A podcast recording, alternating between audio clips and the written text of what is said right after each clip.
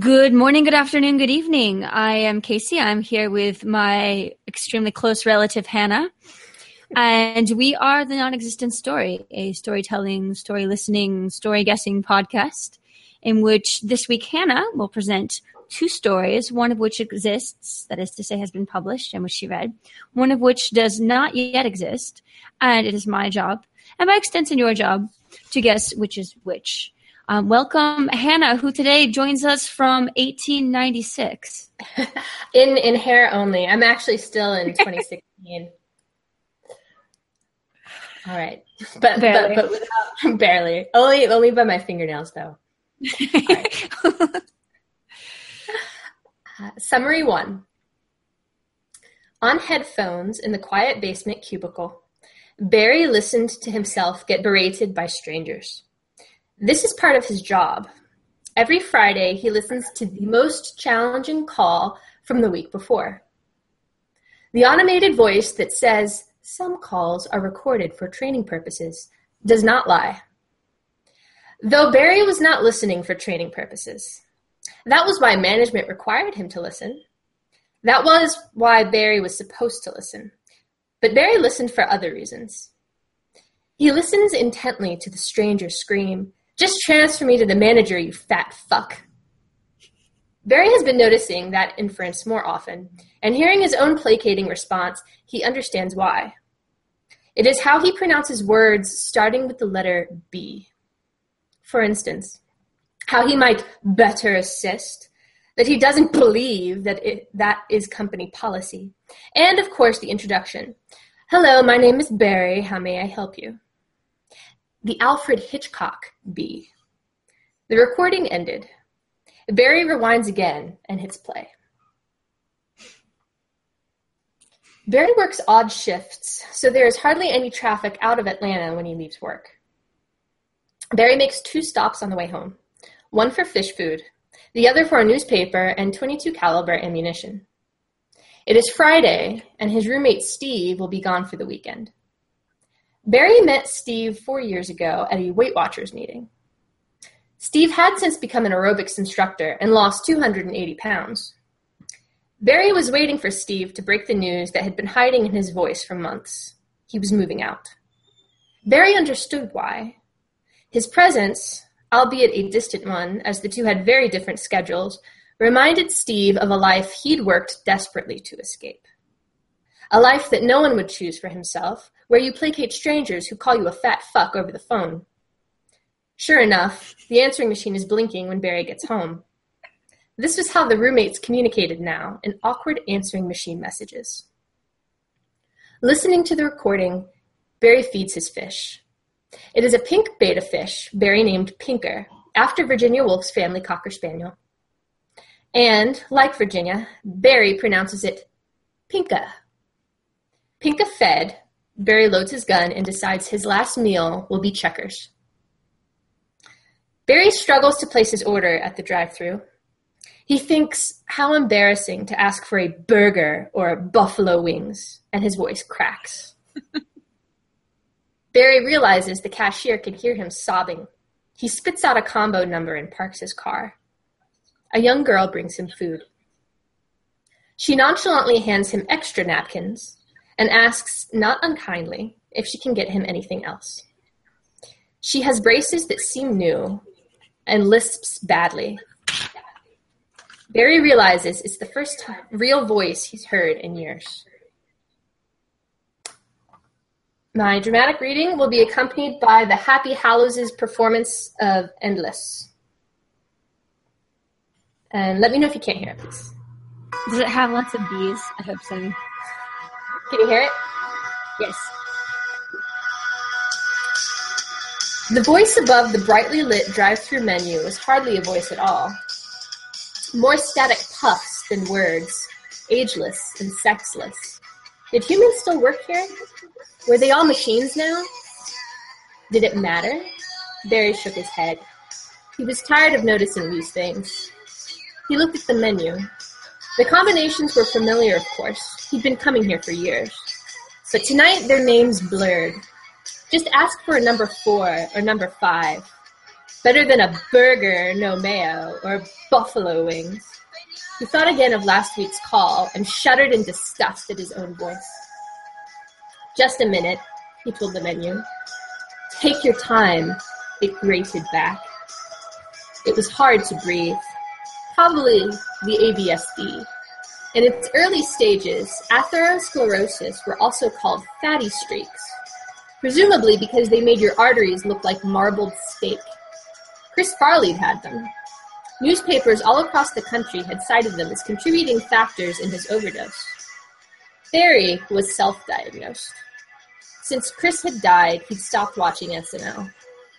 Screw it, he'd just get both. He tried to order and his voice cracked. Could you say that again? Asked the menu. In number 4 and 5, Barry gasped. There was a long silence. Maybe the mechanical voice belonged to a real person, and that real person could hear that Barry was losing it right here, right now, in the Checkers drive-thru. And that was the end of my first dramatic reading. Excellent. I have questions and comments, but that I will save till the end. Yes. And perhaps I should have mentioned before I started reading, for the very young listeners in our audience, there is some profanity in both of these stories. So now I think our young listeners will be fine. If not, I can go through and beep them out, which makes it sound so much cleaner.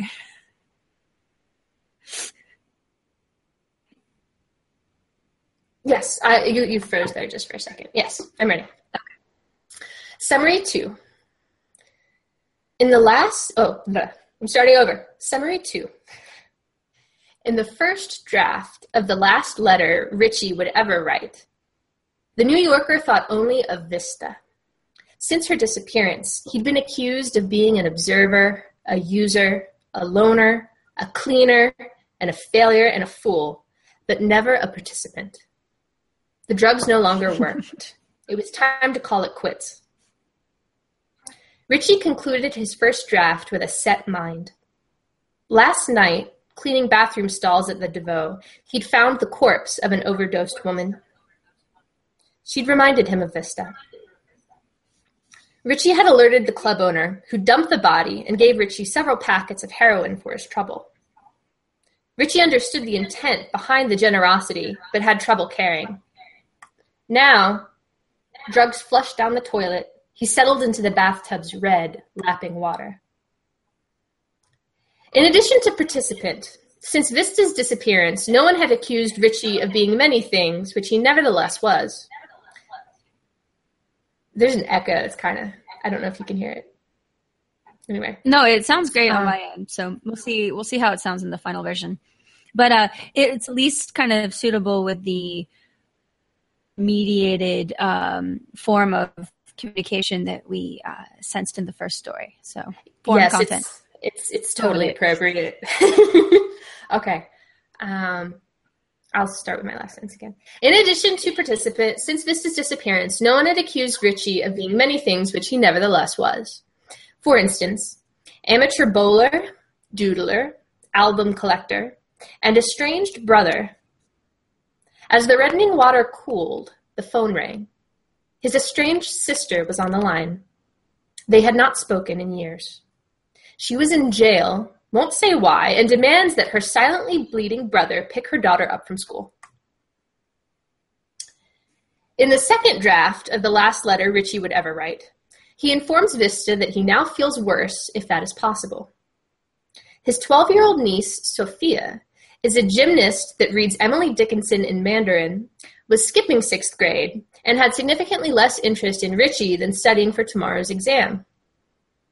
Richie downs a bottle of pills and hallucinates that drug dealers are calling him for money. Richie threatens to shoot them, but the caller is Sophia. Her mother is not yet home. Groggily, Richie agrees to come over. But first he calls his dealer to ask why the pills don't put him to sleep, and is told he has taken a bottle of menopause medication. Richie soon realizes that his sister's apartment is being stalked by a strange blonde woman. However, unwilling to take Sophia to the future crime scene of his apartment. The two wait in subways, 24-hour bowling alleys, and nightclub lounges until his sister's 4 a.m. arraignment. Over these hours, Richie discovers that the dead woman from last night was dating a powerful man who is frantic to find her.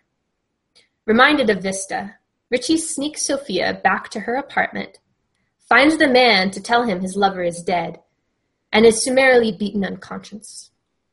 Richie awakens in a car with the man, who has paid for his sister's lawyer and never wants to see him again. He drops Richie off at the courthouse, where the blonde woman is waiting. She tells him his sister is having an affair with her husband. Richie returns to his own apartment and throws himself back into the red water. The phone rings incessantly. It is his sister.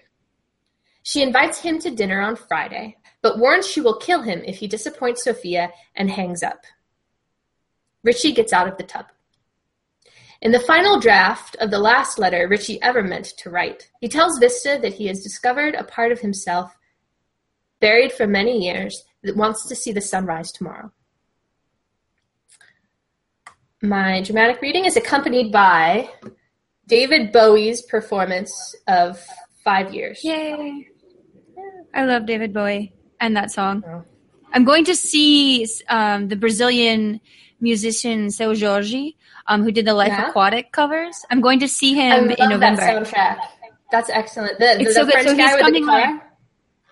Well, he's not French. He's actually Brazilian, but close. Hmm. Yes, and they sold out in 2 minutes, and I somehow got tickets, so I was on it. Holy crap. That's awesome. You have to tell me how that goes. I'm very jealous. Yes, I shall. Yes, I'm also extremely excited. So yes, that was my big accomplishment of the morning. So this is totally serendipitous, and I'm building you up for this right now. There's a destiny. I believe in destiny. All right. Well, hopefully you'll still believe in it after I attempt to use my terrible New York accent in this dramatic reading. Yes. We'll see how that goes. All right. Mandatory accents, henceforth. Mm-hmm. Up the ante. Okay, here we go. Dear Vista, you're not going to believe this, but I now feel worse than I did before. I'm not even kidding. Still, my plan remains the same, but I cannot bear to return to the red water. I'm going to try a softer approach, something that won't leave quite as much mess. Normally, as you know, I try to stay away from the pills because of the adverse side effects, especially the paranoid delusions. They're usually the first to surface. I really hope it doesn't happen now, particularly the one delusion where I owe people money. The ringing phone interrupted his scribblings. Richie! Yeah? You got our money? Who is this? You know who this is, and you know the number. It's $800. $800? Yeah, I thought it was $600. Nah, that was yesterday. Today it's $800. Yeah, well, what if I get it to you tomorrow? What's it gonna be then? You won't have it tomorrow, Richie. That's the point. You'll never have it. Richie lit a cigarette. I'll have it tomorrow. I'm going to have it to you tomorrow by dinner time. Dinner time. So 5 o'clock? Dinner time is 7 o'clock. Dinner time is 5 o'clock where I come from. Yeah? Well, I guess you come from America. I come from New York where it's 7 o'clock. You're full of shit, Richie. You ain't going to have our money by tomorrow. I ain't full of shit. You're so full of shit. You're so full of shit. You know what I'm full of? Richie started to yell. I'm full of 20 sleeping pills, you pile of dumb shit, okay? So I'm going to be long gone by tomorrow comes around. What are you talking about? Yeah, that's right. I'll be face down in a puddle of my own puke by the time you show up here, okay? So meet me up whenever. 5 o'clock, 7 o'clock, I don't care. I'm going to be long gone, you understand? You fucking psycho. $600, $800. Why don't we just make it 1,000? Go fuck yourself. Sloppily, he crashed the phone to its cradle. A party was going in the hall outside the apartment. Music started playing. The phone rang again. I'm coming to see you now, Richie. Nah, that doesn't work for me. We'll just see about those sleeping pills. You come tomorrow night, dinner time. You just stay right there. I'm going to be long gone by the time you come around. I'm already in the building. What? I said I'm already in the building, Richie. Bullshit. There's a party going on up there, right? Yeah, Richie. Party, celebrating the longest day of the year. Richie looked at the door. Nah, there ain't no party going on up here. Oh, yes, there is. They're playing music up there. I can hear it. Yeah? What song are they playing? It's a good song, Richie. It's David Bowie, I think. Yeah, it is. It's 5 Years by David Bowie. The line went dead. Richie floated to the hallway as if a dream. All around were people in costume. He lifted a mask from an unconscious boy, a cardboard bow from a cupid, and faced the elevator. It opened. Inside was Vista. She reached for him. In his hand, the phone rang. He was broken. He was hollow. He spoke without inflection. I'm gonna shoot you in the face with a bow and arrow. Sophia answered, she hasn't come home.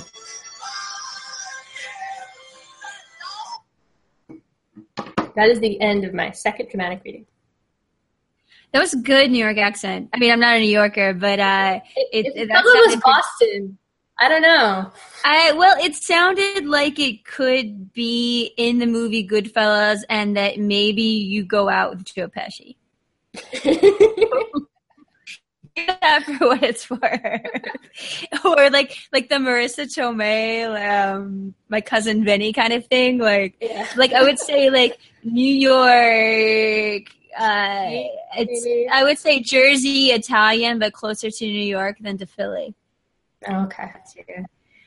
You know, just guess. Well, those were amazing. And it was really cool the way, all right, where to begin? Well, I guess I'll just kind of start out by giving like a brief summary and I think ties them together, and then comment on some of the things that I thought were really cool about what you did, and then try to guess, which will be hard. So tied together, I think, and they have a very similar tone and concern or preoccupation, which is the interrupted suicide, which has this kind of black humor, macabre effect of someone who on the one hand is totally desperate, but on the other hand is kind of admired in these mediocre, banal demands that make any attempt at the grandiose or the romantic suicide or the performative or the call for attention. And there's actually, it reminded me, well, both of them reminded me, and I'll just kind of tell you just while we're talking about the theme, that there, this is a thing that does happen. I saw a documentary about the Golden Gate Bridge and people who've jumped off of it, and a couple that's very unusual. But one of the guys who survived a suicide attempt in which he jumped off the Golden Gate Bridge recounted how when he was about to jump, a tourist, and he had tears streaming down his face and everything, and a tourist interrupted him to ask him to take a picture of them. Picture of the tourist, and then jumped. So, I mean, like this, and that's a very performative kind of suicide. I mean, it you know, it's so visible and so romantic, and there's the swan dive and the falling and all that kind of thing, and some kind of estrangement. So there are things that do happen. So in the first one, I think maybe that part is much more this sense of total isolation in the case of Barry. So you have a person whose life is totally mediated by recordings. His work is listening to himself being recorded or berated, or being, in fact, berated in person but via phone. So there's never really any direct interaction. It's always negative. And then the roommate situation has also become, it seems, quite negative, and also is mediated totally by recordings. And then his kind of problematic relationship with food and with sickness and things that arise out of solitude is also captured in this interaction. So you see a person who's totally, totally isolated. And then I just really liked how what we're doing here, I guess, in the podcast is kind of trying to adapt literature to a more spoken, recorded, more or less modern medium. And so I really like how you played up the oral aspects of the story. Like, it's a story that would have to be read out loud. Very appropriate for this particular context, which I like. And then I had one question about the first one, and you could comment on anything that I've kind of commented on, but like, why the musical choice for the first one? Well, my inspiration, I can't tell you until it would give it away if I told you. Okay. Because there's links between the two. I can't tell you. Okay, that's fair. All right. And then, so there's this, I think there's kind of an elegant moment. This one maybe kind of explains itself a little bit more where like, he realizes himself that he is living a life that no one would choose. And that's why his roommate, who's kind of successfully gone through these self-improvement hurdles, is distancing himself from them. So there's a certain degree of self-awareness. And then I think one of the bees and the Alfred Hitchcock bee and the buffalo wings and the burger and all that, I thought that was brilliant. And I also really liked the way in which the gun purchase was inserted kind of seamlessly and without any sort of emphasis. Because none of the stories have much emphasis, you know, like there's no exclamation points or melodrama. That's almost the point, right? There, the mediocrity and the kind of lack of events of the lives is reflected in like this very even neutral tone, which I think many writers would approve of. I think Borges, whose name also starts with a B, it's like one of the main literary sins is to underscore, emphasize. You should never really have to do that. Yeah, well, it's so I don't know if that's I was just going to say it's based on what little I know or I think I understand about suicide. It's an appropriate tone to set with someone who's in absolute like despair and depression. There's little fluctuation at that point. In fact, I think the statistics are that it's when people are starting to get out of depression a little bit, like when they're first getting back on their medication, for example, that the suicide rate increases briefly because they suddenly, or they're still just as sad, but now they have more energy. So they can put more effort into doing something about their sadness versus when you're in the total depths of it, everything is just flat. So I think that not having an emphasis of any one thing really is, the tone works with the subject matter in this instance.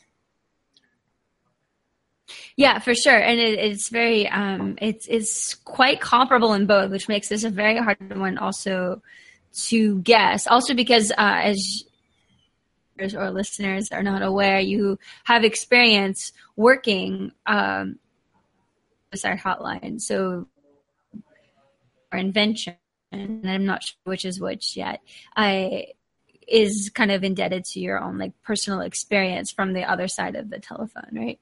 Mm. A little bit, yeah. And then so the second one doesn't play up as much on the aspect of recording and this weird detachment that you get listening to or acting with via recordings. This is a person who has a lot more human interaction. But Richie is also a person who is mired in a very dangerous of drugs and overdoses and debts to the mafia. This is not a bank who's calling him, clearly. This is not a loan with JP Morgan Chase. So we know that his life already has a much greater sense of extremes, and he's estranged from his family, but he does interact with them, with both his sister and his niece. And then I think like one of the in this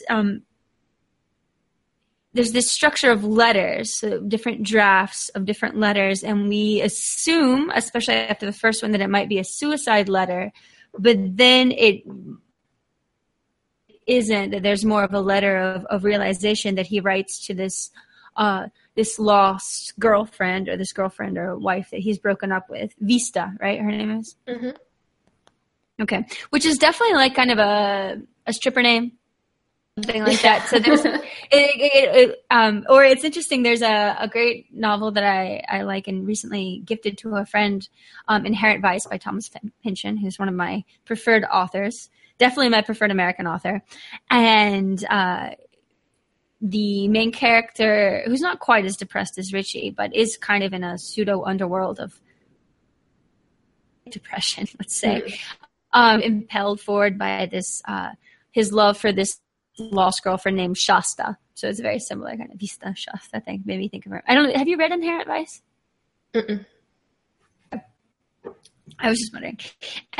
But the excerpt is really complicated and interesting, and I think the song really worked well because it started to – it had to – reality versus perception and warped perception became more and more detached. So he starts out writing. He talks about hallucinations, and most of all, the hallucinations money to people, which is a very realistic thing to hallucinate. Most of us do. He's hallucinating his hallucination, and then we don't know if he's actually having this conversation or if he's having a very vivid hallucination with a relatively convincing New Yorker accent. What is your sense of, does it become trippier and trippier? And then he goes to the door and someone's waiting for him with a bow and arrow aimed at him? No, so he... seemed like he was... it seemed like it was very ambiguous what was going on at that point, and I think that totally worked, but I wanted to see if you perceived it the same way. Right. So my perception of how this scene works is he's taken all of these pills, which he doesn't know are menopause medication and not sleeping pills, but they still have some kind of an effect on him. So as soon as he says, I hope I don't experience any delusions of people calling me for money, he gets a call for money. And because he says paranoid delusions, and then this guy is like, oh, well, I'm already in the building. It lends itself, I think, to a strong sense that this is purely a hallucinatory conversation. However, he acts on it, and there is a party, we think, going outside. So he's walking out, and there's costumes everywhere, and he's walking towards the elevator because that's where this person is going to arrive from, because he's high up in this New York high-rise building. We assume a pretty cheap one. And as he's walking, he starts picking things up from different people who are kind of lying unconscious or semi-conscious around him. So he grabs a mask from someone and puts it on his face. From a cupid, he grabs a bow and arrow. And then I get this image that he's in front of this elevator and he's drawn his bow and he's just waiting. At which point it opens, and then he has a vision of his ex-lover who... it's hinted at, but I believe she's actually died of an overdose, and the suicide notice to her. And he sees her. So it's like, I'm a terrible interrupter. Never learned.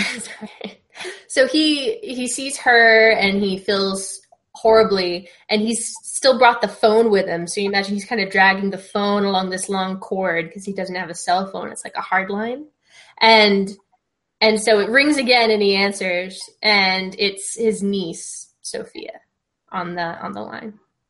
So it's a repeat of a draw from a world that is spiraling out of control, in which he doesn't want to live anymore, and kind of a pull back from tenuous connections with other people that actually exist.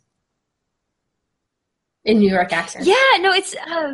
Yeah, especially because there's a couple lines that suggest like there's the moment when she said that she'll kill him if he lets down the niece or something, which that is precisely what he would kind of want. So it's kind of a bitter irony that someone would threaten death to someone who's trying to kill. I mean, the incompetence of the suicide is much more apparent here. Like he seems like really hapless, Richie, in a way that our other guy isn't. Like the other guy, I feel is somehow more desperate, maybe because of the more extreme solitude.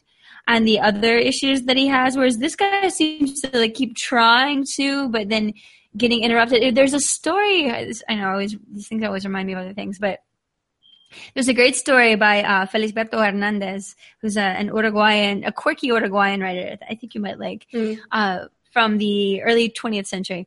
And he has a story about a lady's shoes or hosiery salesman who, but he gets stuck with this like retail job basically. And his only way of dealing with it is to try to get fired. And so he keeps trying to do a worse and worse and worse job, but he can't get fired. Almost like an Office Space kind of situation. But at one point he bursts into tears and everyone feels so sorry for him that they all buy the hosiery. There's just something very comical about their like tragic desperation. Well, it's just that there's no like they're extremely passive, sensitive, counterintuitive kind of agents, and their passivity they just kind of like she and maybe the Felisberto and maybe even Barry as well. And their passivity they just like subject themselves to circumstances, but then the circumstances is kind of to neither get out nor get in. Like, I'm not really, but like they think that it will work, but when they just give up, like nothing happens at all. So I guess the kind of incompetent passivity that leads nowhere. Hence the kind of the macabre humor, because otherwise they would be like terribly depressing stories. But as it is, they're both kind of funny without, I think, losing their sense of a connection to a reality that we can kind of recognize and see thematized and like the big lament of the U.S. and this generation. Like most independent stories and things that I read are about people being lonely. Like it seems to be like the major problem that we all face, I guess. Well, I guess I should guess, right? Yes. Oh man! All right, this is really hard. Like, I mean, they both seem, and you were very tricky this time. They both seem like they could have come, like stories that could have come from the same anthology by the same writer. Stylistically and thematically, I think they're quite similar, and they both have this absurd touch that I really like, and that you would definitely be. All right. I'm going maybe because the absurdity is more exaggerated in man. Well, so the first one seems like you would have written it because it's like more appropriate for this particular, like it could have been, it's very catered towards, I think, this podcast. But the second one somehow seems to be your style because it has these kind of flamboyant moments that maybe the first doesn't have. I feel like this is hard. And the New York, I don't know, the second one's excerpt was so adapted to your delivery that also seems appropriate. Man, all right, I might have to just flip a coin. This is tricky. Yeah. So, if you have questions, I don't know. I could maybe give you like 2 or 3 questions. Not, yeah. No, I don't have questions, I don't think. All right, I'm going to guess that you wrote the second one. Okay. I did write the first one. God damn it. So. But I kind of cheated here too, because the second one is based off of a film, not a book. It's on Netflix. And if you have a Netflix account. It's on Netflix. It's fair. God, may that never be the rule. No. Film is totally fair game. One of us was bound to do it. I've been meaning to do that for a while, so that's fine. Yeah. God damn it. No, but I cheated a little, I will say, because in the excerpt, all of the like when he's writing the letter, that's the wording he used. And the whole conversation is completely accurate, but a little bit of the things that they would do kind of in between dialogue, I have made what creative license. And the end, which is all accurate, but you're like watching a movie and then you're translating it into written form. So there's a lot of kind of leeway there. I tried to stay accurate, but no, that's easier to do. That's fair. That's totally legitimate. I've taken plenty of creative licenses already. That's kind of the point. They're both really creative constructs anyway.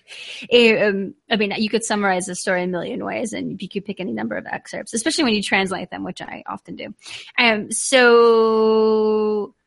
Well, tell me what the movie was. Well, first of all, before we get into that, we need to establish right here, right now, while you're up by two, what are the consequences for guessing wrong? Maybe one of us has to show up with a ridiculous hairstyle if we guessed wrong. Humiliation. Well, I don't even know what that would mean at this point. You've set the bar so high, low. What would be?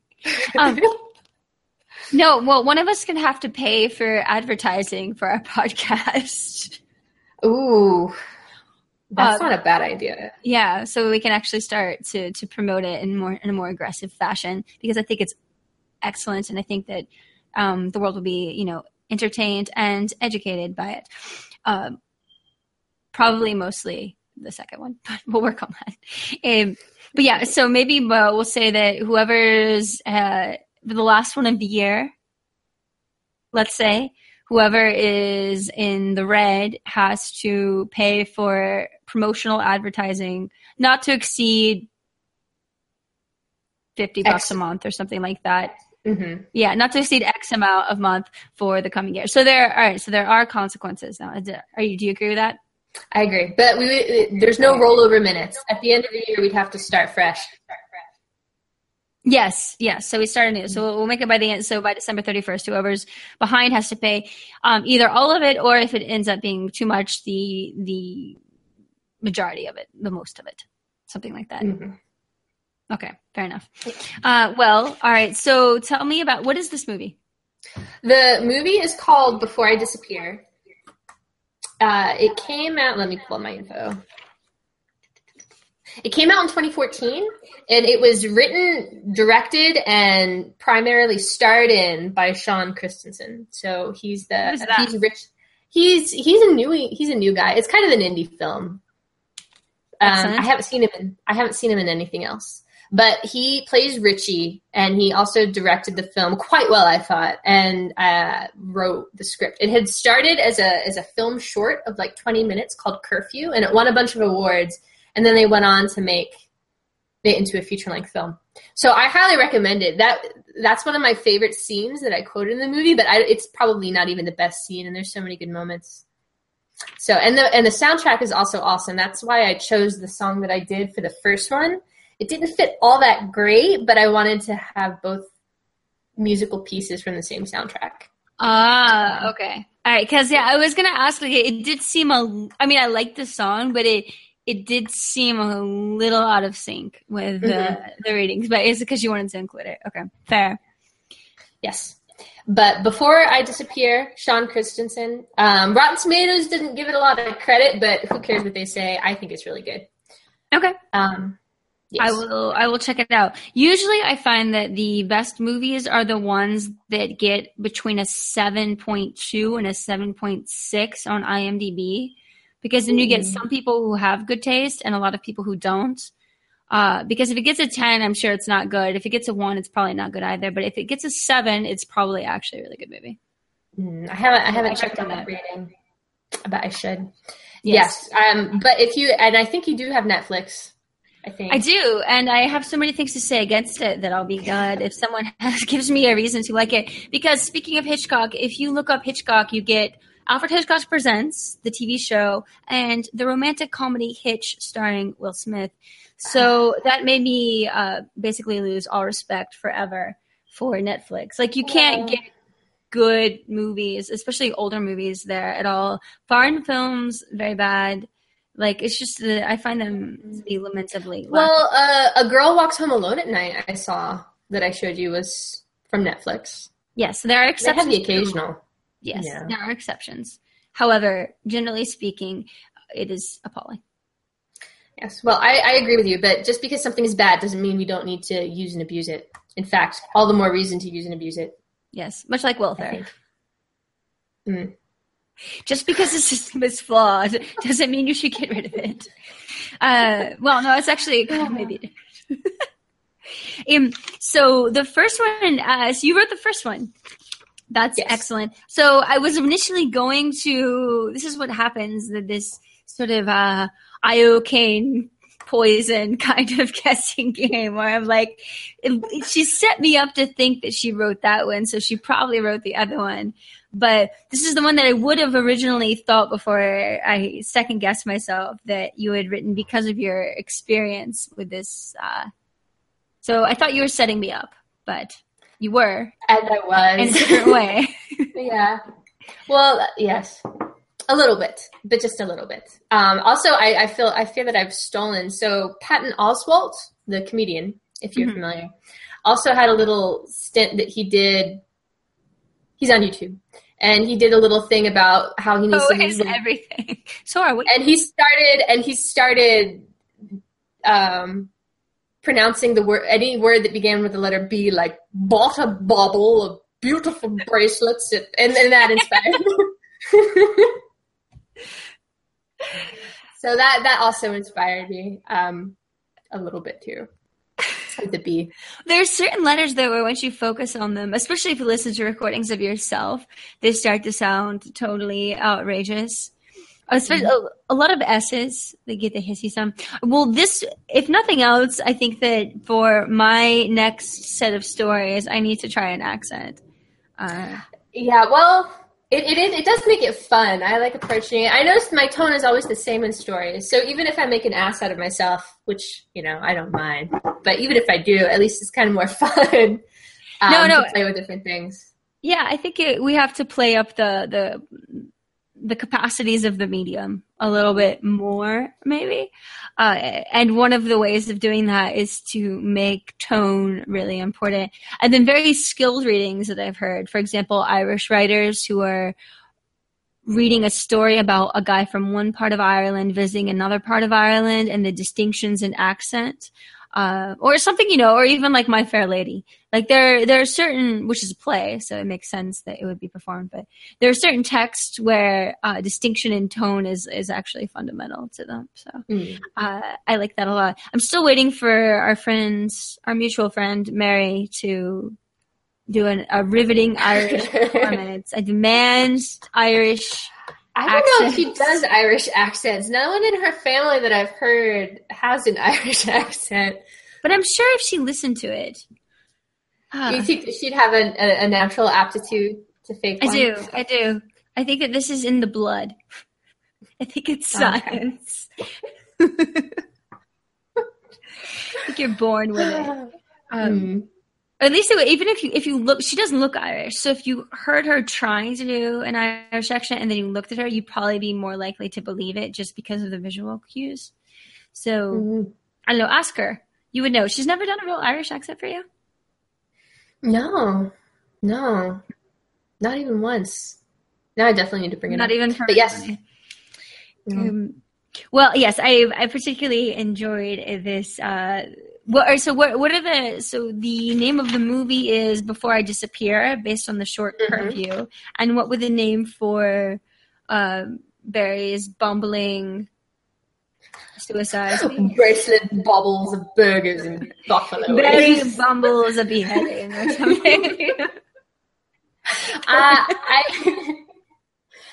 think that I struggled with a title for it. Right now, I'm calling it In Search of a Voice, though. I like it. I think it's the first one I think that we've done that seems ideal for the medium, which again, I thought you were tricking me for. God damn it. This is becoming difficult. All right, well, I'm down by 2. Okay, well, any further comments or things you would like to say about... I think this, I also think actually if you were to make, all right, so In Search of a Voice, I think would make a good short film, actually. because it would be low budget because there's only like one person that you ever see except for the end. All the good short films are low budget. All the best movies, in almost every case, are low budget. I mean, compare Clerks to, like, Mallrats, for example. Mm. Like, I don't know. Or, the Full Monty, which will cost, like, $7. I don't know. There's lots of great low budget movies. Yeah. Anything made in Cuba. Well, on that, I will have to take your word because I haven't seen anything made in Cuba, I don't think, except for that one movie with Johnny Depp, and I don't think that was low budget.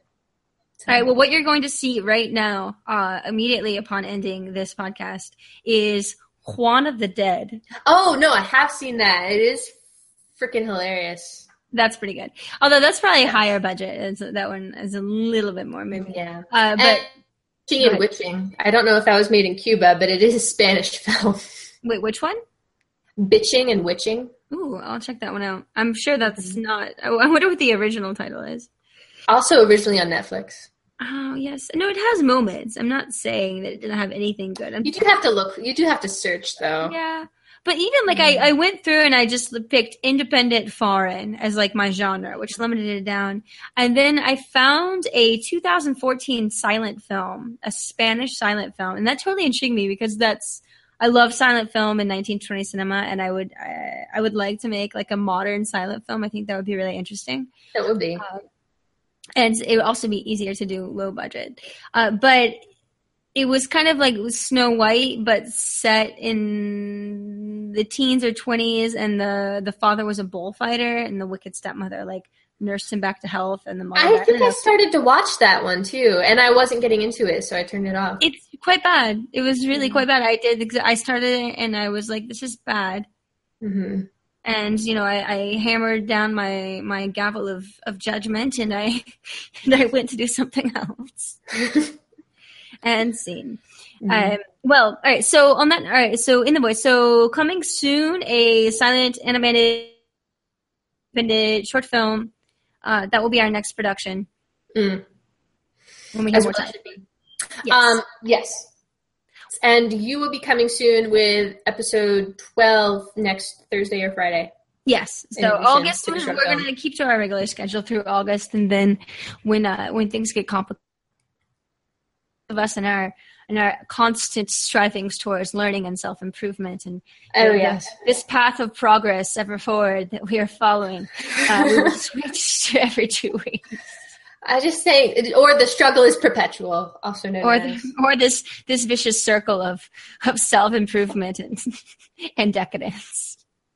Either or. Yeah. All right. Well, thank you for the possibly one person that is listening and I'm sure is related to us. And we appreciate you, whoever you are. Mom. Until next week. Ciao. Bye-bye.